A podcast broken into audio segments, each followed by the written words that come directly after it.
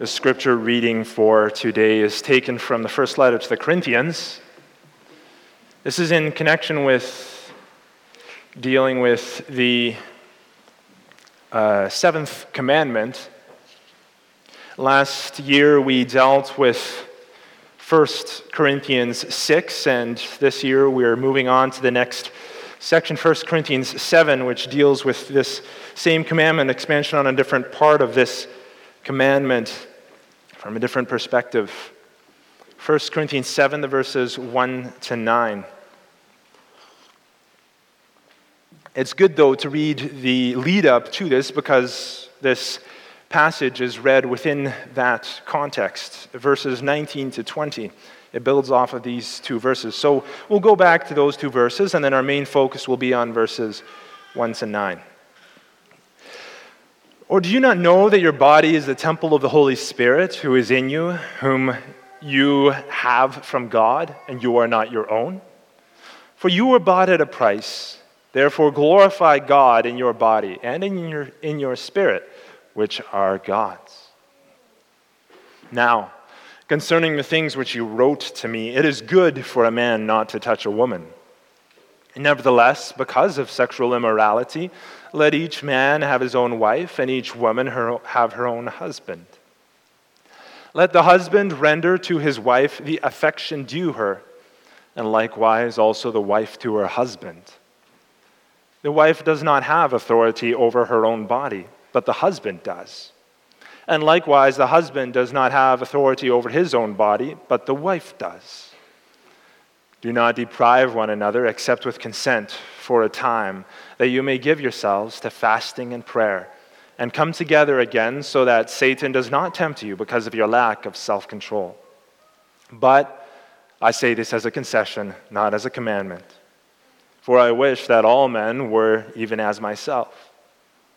But each one has his own gift from God, one in this manner and another in that. But I say to the unmarried and to the widows, it is good for them if they remain even as I am. But if they cannot exercise self control, let them marry. For it is better to marry than to burn with passion. Now we'll read together from Lord's Day 41, dealing with the seventh commandment, the next in the list of commandments that we've been dealing with over the last number of months.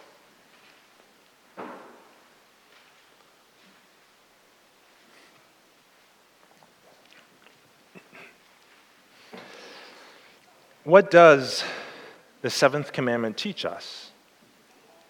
That all unchastity is cursed by God.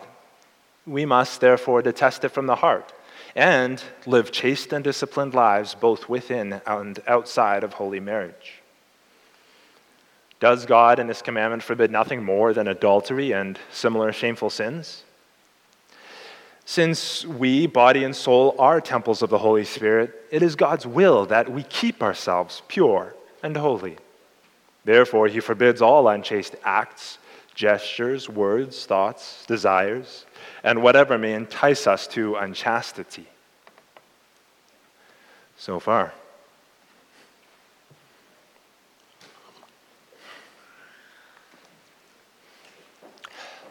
Congregation loved by our Lord and Savior Jesus Christ, we understand that Christ's view of uh, that, that Christ turns society's view of sexuality and marriage on its head.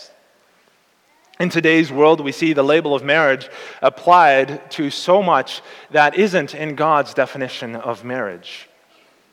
We can think of same sex marriages, so called open marriages, cohabitation or more. And then we see what Christ says.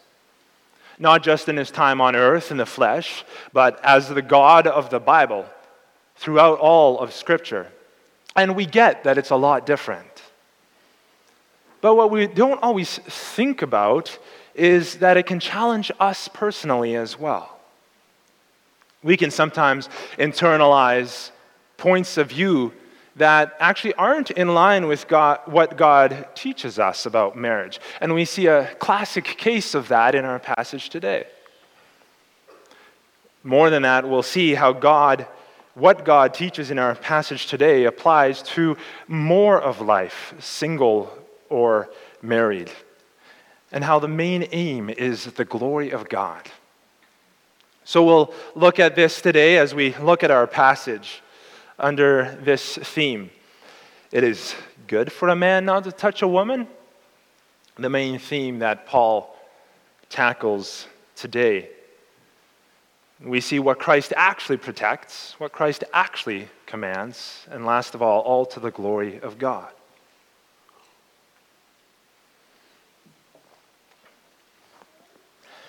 This passage opens with these words It is good for a man not to touch a woman. Nevertheless, because of sexual immorality, let each man have his own wife, and each, let each woman have her own husband. There are a few things to look at here. First, it is good for a man not to touch a woman. Why would Paul say this? Well, actually, it's not the Apostle Paul who's writing these words. And these are the words that the Corinthians wrote to him. They're asking him to address a question. Why would they ask him such a question? Well, consider this Corinth was a city that was famous for sexual immorality. The Romans themselves were not exactly known as being the most virtuous when it came to being chaste, but Corinth whether fair or not, there is debate on this. Corinth had a reputation for being hugely immoral. A playwright around that time named Aristophanes used the word to Corinthianize as a verb for terrible and immoral living. And sadly, when it rains in the world, it also often drips in the church. If you look at chapter 5 of this first letter to the Corinthian church, you can see that this very same point of view, and even worse, was making its way into the church. And some people were okay with it. Now, there was a group in the church that was very concerned about how okay people were with such immoral behavior. And so they swung the opposite way we belong to Jesus Christ. They could agree with what the Apostle Paul said You are temples of the Holy Spirit. Glorify God with your body. And their response to this immorality was to swing way the other way and to say, we should be celibate all the time. This is not just for those outside of marriage, but it was something that they had as a command also for those inside of marriage. They thought that being celibate somehow made things holier. And so their conclusion was the conclusion that they drew from all of this was it is good for a man not to touch a woman. So, what's Paul's answer to that? Nevertheless, because of sexual immorality, let each man have his own wife, and each woman have her own husband. It seems almost a little odd, doesn't it? You must get married to avoid being sexually immoral. This almost seems to treat marriage like a bad thing, like only as a last resort, resort to hold off sexual immorality, if you're looking at this first glance. Well, in order to understand why he would say this, you need to understand the context. The Apostle Paul had just called out sexual immorality as a problem in their church, not too many chapters before. Those people who were living immorally, he had pointed to them and he said, This is wrong. And in the verses before our chapter, he ends off calling out their sexual immorality with these words Flee sexual immorality. Do you not know that your body is a temple of the Holy Spirit, who is in you, whom you have from God, and you are not your own? For you were bought at a price. Therefore, glorify God in your body and in your spirit, which are God's. You're all familiar with the call not just to flee from things, not just to cut things out of the life, but also to seek to fill our lives with good and God glorifying priorities, right? This is something that we've gone through in a number of different topics. And we see this also reflected in our catechism with this topic today. We are not only, question and answer 108, to recognize that all unchastity is cursed by God, and therefore to detest it from the heart, but also to seek and live chaste and disciplined lives, both within and outside of holy marriage. It's a reflection of Christ's parable from Matthew 12. Don't just sweep out the house and leave it empty after the demon leaves, but fill it with good things. So the Apostle Paul sees the call to flee sexual immorality not just as something that stands alone. When we read this, we shouldn't just read it as something that stands alone. It leads directly to seeking new ways to glorify God, to fill that empty house. Because of sexual immorality, because immorality can be a temptation, the Corinthians who are betrothed but not married, or who are trying to stay celibate within marriage, well, they ought to get married, or they ought to recognize this relationship that God has placed them in. But there's a purpose to all of that. And it's not just to fight against something, it's so that the distraction of temptation would be set aside so that they can better pursue glorifying God with their bodies. So that the desires that God gave them, the natural desires with which they were created, were directed in a God glorifying way. And now together they can glorify God with their bodies together with that person that they are married to.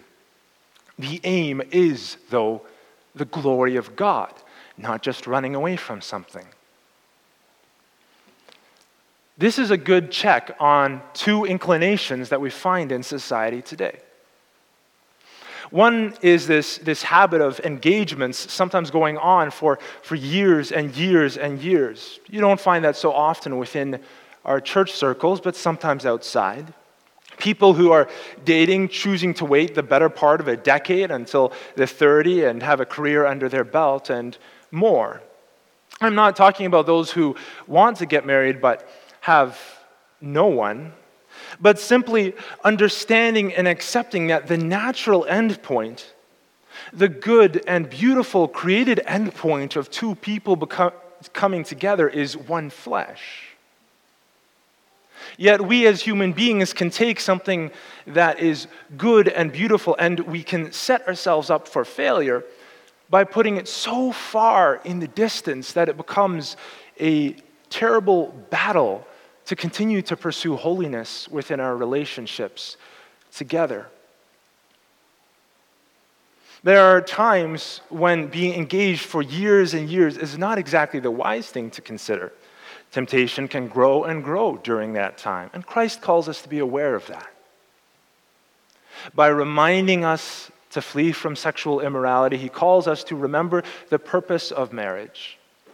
Not just to have something that we can come together on now that we have a number of years under our belt of individual living, but to glorify God. The second inclination is the kind of people that we often look for. We can sometimes have a different view from God Himself. If someone's relatively good looking, likes me, seems nice, then I'm going to pursue them. But the bigger question that's laid before us here today, in the mirror image of immorality being the pursuit and glory of God, is this. We're to challenge each other as we look to see who we pursue. And as we teach our children, we raise our children up to look, uh, what we teach them in looking for the qualities of a spouse. We ought to ask these questions Will this person help me in my walk with God? Will this person help me pursue the glory of God in my family and in my home? This should be the first question on our minds. Sometimes we have this mindset of, well, you know what? This person is a fixer upper in my own mind, and building a relationship with them, but you know, I'm promising myself that I won't get more intimate with them until they are fixed up, whatever that looks like.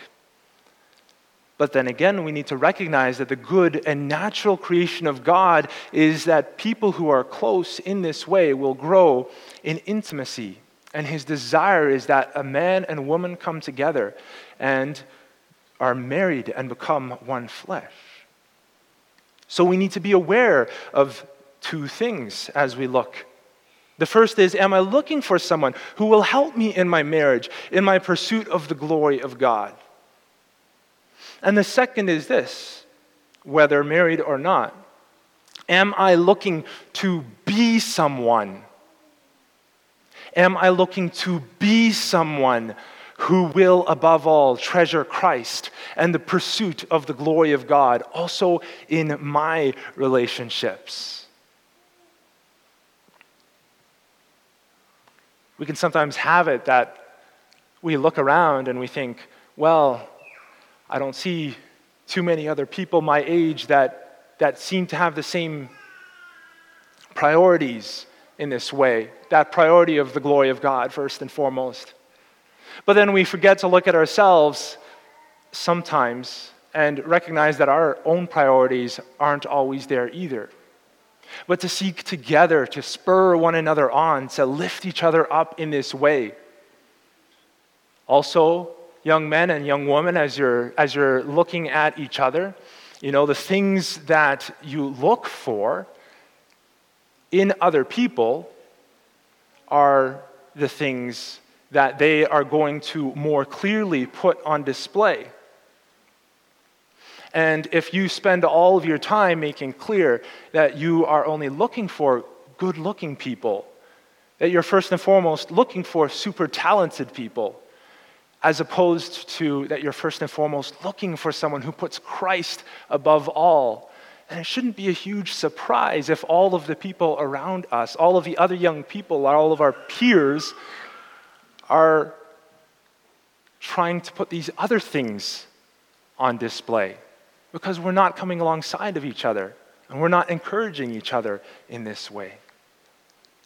So, to seek to encourage each other and encouraging each other and putting Christ first and foremost, treasuring Christ in the pursuit of the glory of God. Now, if for those who are married right now, we find that we haven't been looking for the right thing in our marriages, that we've been holding our spouses up to a different standard, or that we've slipped in that priority, this is also Christ's patient and loving call for us to repent. And likewise, if we are dating or if we're looking for someone that we and we find this hasn't been our priority, God hasn't been our priority, Christ, through these words, is patiently and faithfully calling us to repentance. He's calling us to remember our purpose, even with our bodies, even with our relationships and the things we pursue. To encourage each other to treasure Christ as the highest joy in our relationships together and to encourage our spouses to treasure Christ as the highest joy, our highest purpose being to glorify God. So, in conclusion, for those first few verses of our passage, fighting sexual immorality is a fight to protect something greater than, themselves, than, than ourselves and a fight to pursue something greater than ourselves. When you are, by God's grace and the power of the Spirit, choosing to fight lustful thoughts, temptations, and actions as a Christian, you're not just fighting against immorality, but you're fighting for something, for a treasure. You're fighting for the glory of God in your life. And as you prioritize that more and more, God Himself reminds you that He has already taken up the battle for you through Jesus Christ when we failed in priority or when we failed in purity, where we have sinned, He patiently and lovingly, yet urgently, calls us to repentance. More than that, though, He calls us to a new life, a new way of living, to a fresh and clean start in Him. He desires you who believe today to live for Him to His glory because you are His temple He dwells in you, and He has redeemed you to a new life. So, what does this new way of living look like then? How do I go about fighting for holiness, fighting for the glory of God in my marriage or in my relationships with people? This brings us to the second point that we look at, especially coming out in verses 3 to 5.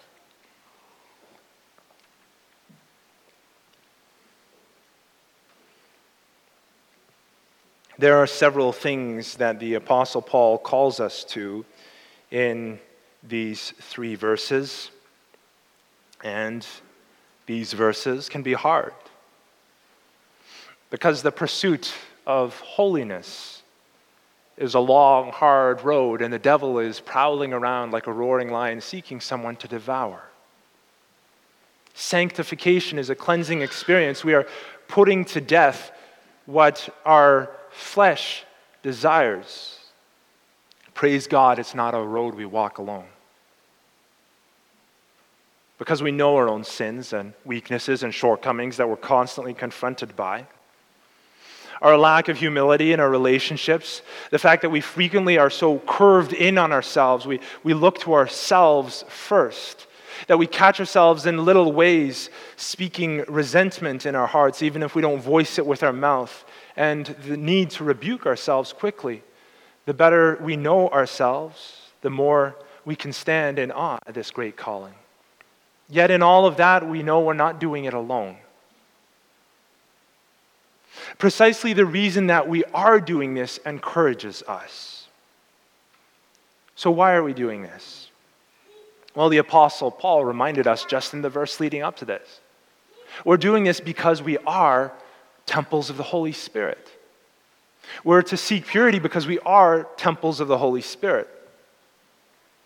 But this also means that we are temples of the Holy Spirit. And the Holy Spirit will not leave us alone in this fight. He is our comforter when we fail. He is the one who works faith in our hearts that ties us to the cleansing power of Jesus' sacrifice when we sin as we look to Him for forgiveness and change. And He is the one who empowers us in this new life to which the Father calls us. We are not alone. So, there are three ways that we can fight for holiness in marriage laid out in these verses, and this is also something to think about for those who look towards marriage as they are in relationships or perhaps pursuing relationships. What's the first? Verse 3. Let the husband render to his wife the affection due her, and likewise also the wife to her husband. What is the affection due her?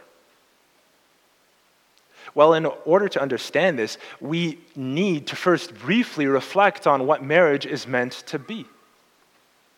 Marriage, as the Apostle Paul reminds us in his letter to the Ephesians, chapter 5, verse 25, this is the, the, the, background behind Paul's conversation. He has this greater picture of marriage in his mind. It's a picture of the relationship between Christ and his church.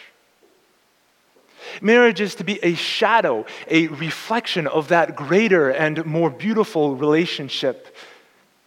This selfless and sacrificial love, this undying loyalty and faithfulness. A Christ who would die for his church. It's a picture of the grace that was first shown to us, the unlovable. We have Christmas Day coming up when we see this clearly put on display.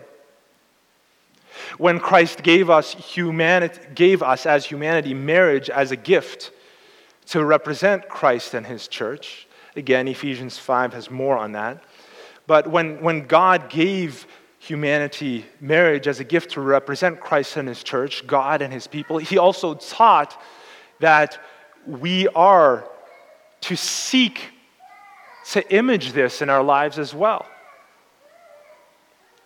So there's two things to notice here in verse 3 for the regular married life.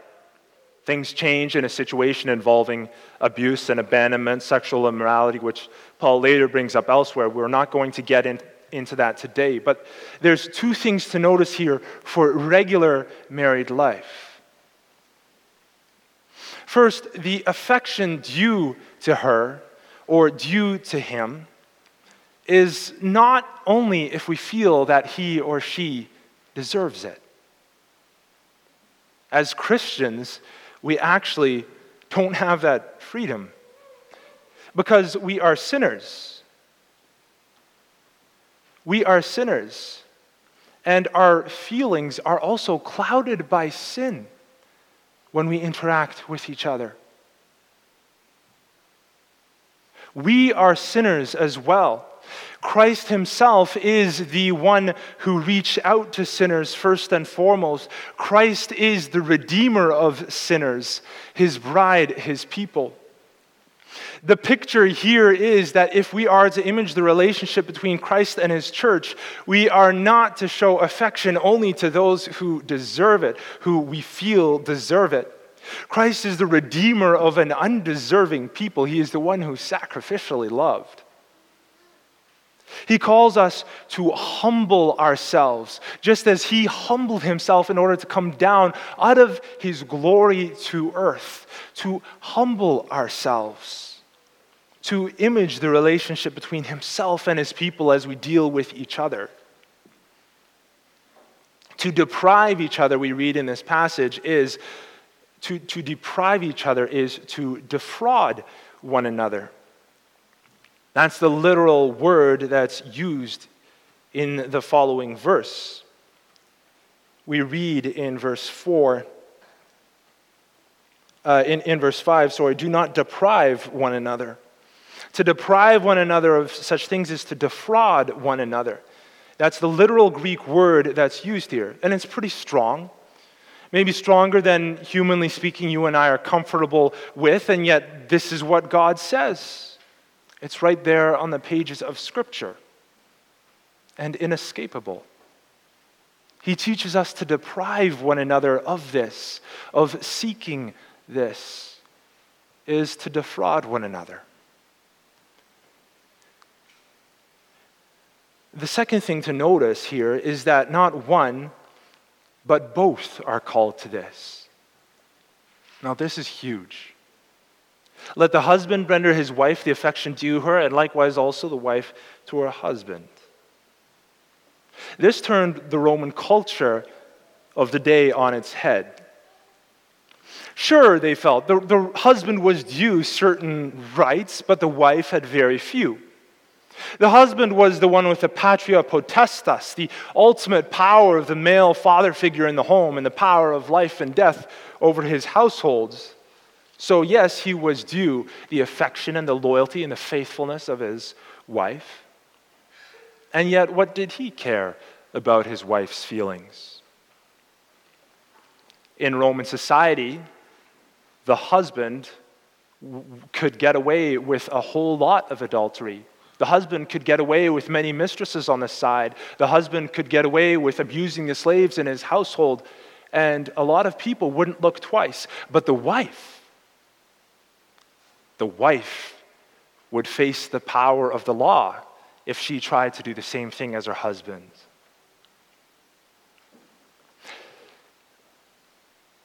the husband, on reading these words of Paul, he would say, Yes, the first part. Let the wife show the affection that is due to her husband. But the other part of it, let the husband also show the affection that is due to his wife, would turn his whole world on its head. Today, if you have the mindset, this is for others, not for me, it's a corrective. This is for my spouse to hear, but not for me. It's a corrective. God rejects that culture. More, he completely rules out abusive behavior and language with this. No, as a figure of Christ's love for the church, let a husband render to his wife the affection due to her, and likewise also the wife to her husband. So that was the first very challenging thing that we find here. And now we see the second, the authority over the body, in the verse that follows. Equally challenging. The wife does not have authority over her own body, but the husband does. And likewise, the husband does not have authority over his own body, but the wife does. There are another two things to think about here. In the first place, again, what God teaches here unashamedly turns Roman culture on its head. The ancient world would be okay with what they saw as the husband's authority over his wife's body, but they certainly would not be okay with part two of that equation. A wife has equal authority over her husband's body. The two become one flesh, God teaches. And this has serious implications for married life together. There are those who shudder at this thought. They believe that verse, this verse means that a husband can just demand from his wife and use scripture like a club, and yet God puts the brakes on that. Notice the pattern of scripture in our passage. It's not no reason that this phrase comes after the previous verse. Again, verse 3 let the husband render to his wife the affection due to her. What does that look like? It's not for a husband to use this verse of scripture like a club. In 1 Thessalonians 4, verse 5, we read that we are not to act in lustful passion like the Gentiles. This is true all the more in a Christian marriage. Neither men nor women are allowed the right to bully the other spouse into submission with words, and definitely not with behaviors or actions. These things show a mindset with personal satisfaction at the heart, and not the glory of God, pursuing the glory of God together as a husband and wife, which is the foundation that the Apostle Paul has set out. In a relationship in which the husband renders to his wife the affection due her, and likewise the wife to her husband, the demanding and asserting of rights is left by the wayside. But it's not just demanding and asserting rights that's left aside. In case you would go to the other extreme, verse 3 gives a very practical recognition of the wrongness of completely abstaining from intimacy in marriage as well. Again, he is speaking to it is good for a man not to touch a woman. And this was their picture that they said, even within marriage, you should abstain. Most often, humanly speaking, men have a greater drive for intimacy than their wives do. Sometimes it's the other way around, sometimes it's neither. But the point here is that marriage is a commitment to each other not just emotionally or spiritually, but also physically. That's how God created it, as the two become one flesh. Yes, one flesh is so much more than the physical, and it is that image of Christ in the church, but it also includes the physical. And in a relationship that's marked by the affection and love of the previous verse, we should recognize that we are called to serve each other in this way too as we look at this, we should also recognize what God is using this for. If intimacy becomes hard between a husband and wife, or impossible between a husband and wife in their minds, this is also to be seen as an early warning sign, a check engine light. Why is this the case? We are one flesh. And it has all of this tied together with it. Are there things that are starting to sow seeds, starting to damage between, place damage between the two? Why is this happening? Are there things that we need to talk about and address? As we are two becoming one flesh. This verse goes on to teach us the wife does not have authority over her own hus- body, but the husband does, and likewise the husband does not have authority over his own body, but the wife does. As we reflect on these words, we hear also God's call to serve each other and not to give any room for temptation to the devil. In verse 2, and also the second half of verse 5, there's a very real acknowledgement that becomes harder for those who are alone, both within and outside of marriage, to fight temptation if we don't use marriage and intimacy the way that God designed it. So, yes, we also are called here in Scripture to serve each other in this way. There is, however, an exception. And this is one we should take very seriously. This is the third thing that he brings up. How do we glorify God?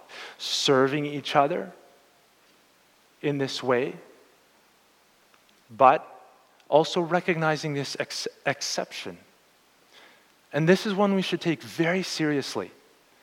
This is one that I think we don't often think about either the exception of prayer. 1 Corinthians 7, verse 5 Do not deprive one another, or as the Greek also says, defraud one another. The reason that it's translated as deprive here is because there's an except here. And so you can't have an exception for defrauding. So it leans more towards deprive. Do not deprive one another except with consent for a time, and that you may give yourselves to fasting and prayer and come again together so that Satan does not tempt you because of your lack of self control. Now we must be clear. This passage's reference to temptation makes it easy to abuse and use it as an excuse for sin, but that's not why it's given to us. Scripture is never an excuse for sin. Your sin is your own decision, and you must take ownership of your sin itself. Don't find yourself in the position of Adam in the Garden of Eden saying, The woman you gave me, she led me to it. It's not a safe place to be. That being said, here in verse 5, we see God's patience and love for his people set out yet again. Because we can recognize the brokenness of this world. We can see the question arise what about the brokenness that so often also happens in marriage, in a sinful world, and in different unique situations that arise? There's a recognition of that here in verse 5 of 1 Corinthians 7. There can be times when things come between you, things that make it very difficult to give yourselves freely to each other, also for intimacy. And God shows us His patience, His understanding, and love in these times too. I give you the freedom to take time, He says, but don't do it without a purpose. Take time to figure out what's going on between the two of you prayerfully. This too is glorifying to God. So often we have it that a husband and wife will just turn their backs on the other, and a wall will begin to grow, and they will become content after a time, as content as you can be, with the status quo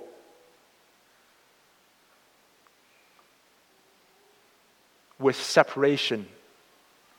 And as physical intimacy goes by the wayside, spiritual intimacy follows, speaking with each other follows, and quietness descends on a household. But can you imagine what relationships before God would look like if this is what every Christian in both sides of the marriage, assuming both are Christians, did?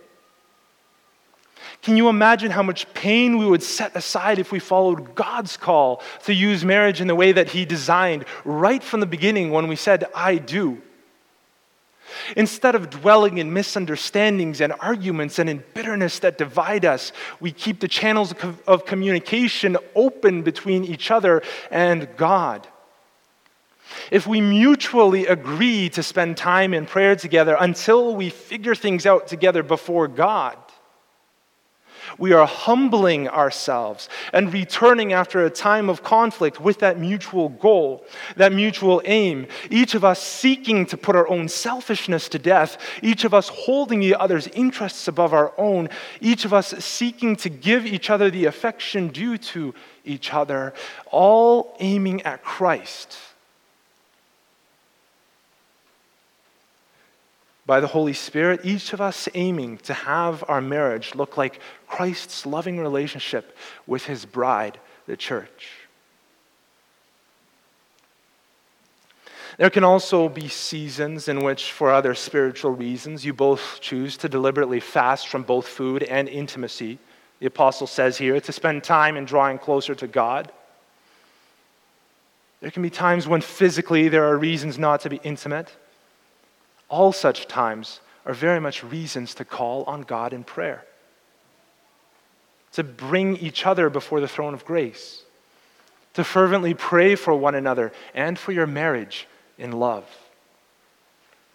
Consider a world in which two sinners both approach each other on the footing that Christ lays down here.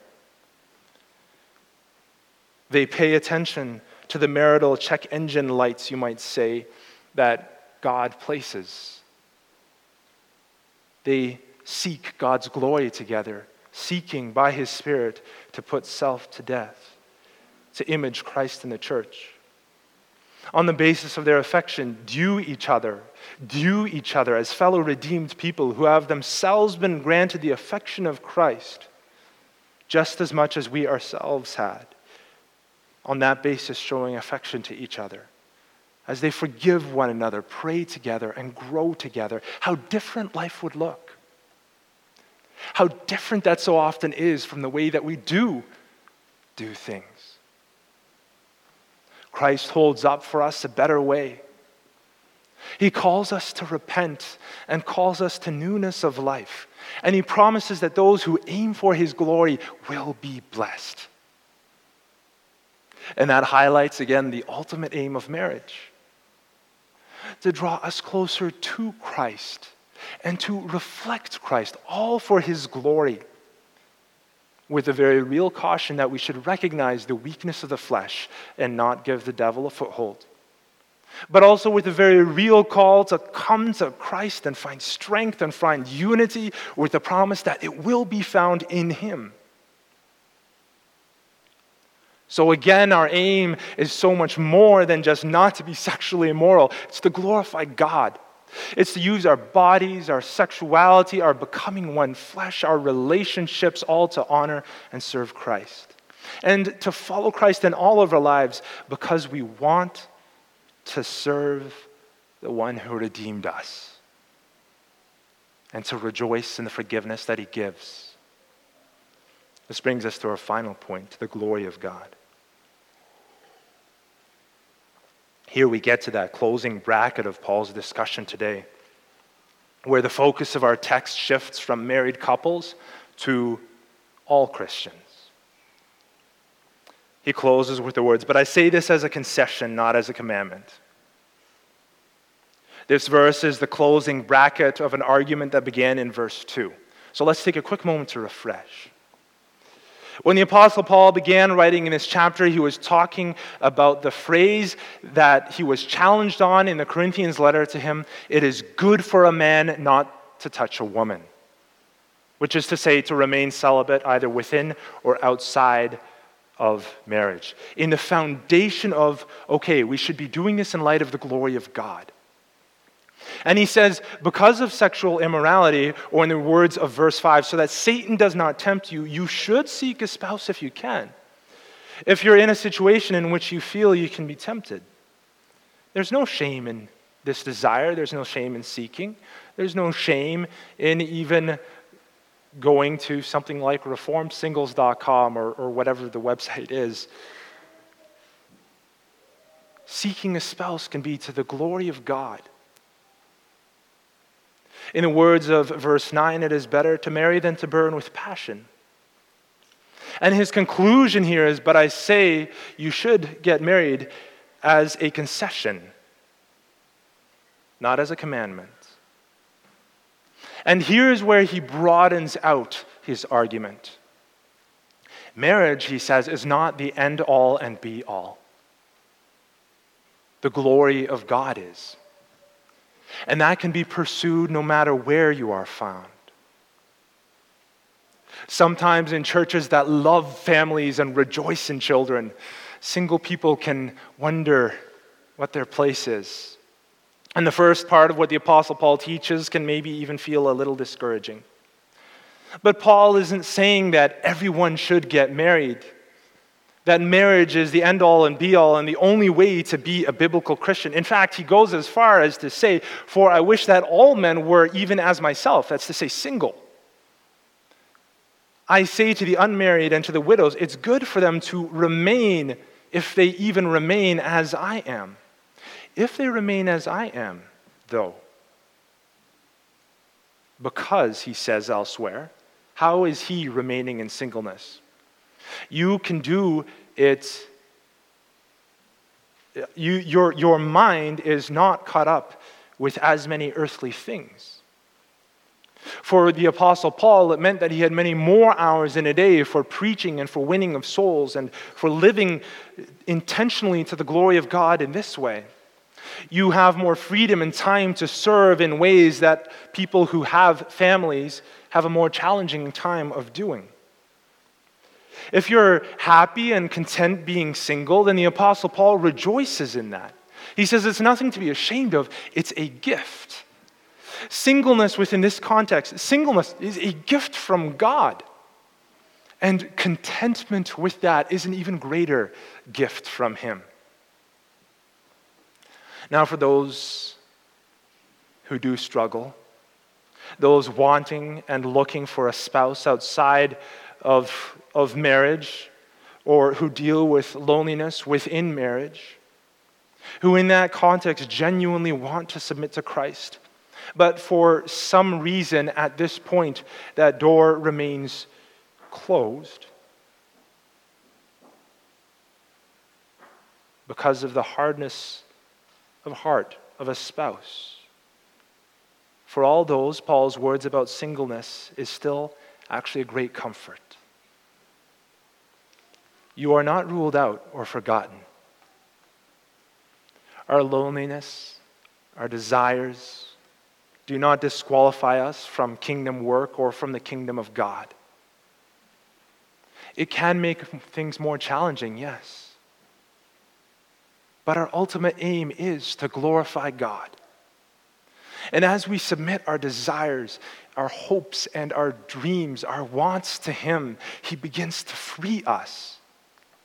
He guides us by taking that energy that would otherwise go into other things and He directs it to service to Him, to His glory.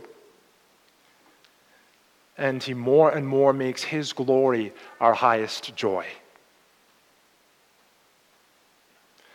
No matter what stage of life you find yourself in, no matter what your life situation is, chapter 6, verse 20, that you were bought at a price, or verse 19, that you are a temple of the Holy Spirit, is still true for the Christian.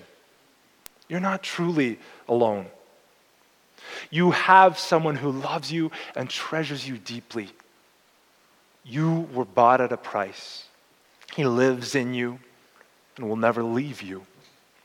You belong to him, body and soul, both in life and death. Therefore, glorify him. Making his glory our highest joy doesn't always mean that you feel less alone. It doesn't mean that sadness may not creep over you at times. But it does mean that your life is not governed or consumed by those things. You are not enslaved to them. Christ has set you free from that and has set you on a path of service to Him as you seek His glory first, because you belong to Him, because you are His treasure. You will have periods of sorrow and feeling the weight of loneliness in the midst of that, but it doesn't govern you. Your life changes as it's more and more governed by the pursuit of His glory. Make Christ your highest treasure, loved ones, your highest joy. Live as you were called, both within and outside of holy marriage. He will bless that you will see how he gives you himself more freely and more fully each day as you seek him how you, f- how you find the depths of His love going deeper and deeper.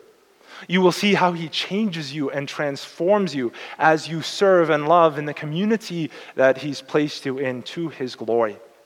And as time goes on, you will see your highest joy and your greatest desire fulfilled. By His grace, you will see how He is genuinely glorified in your life, both on this earth and after this, as He calls you home to eternity. Amen.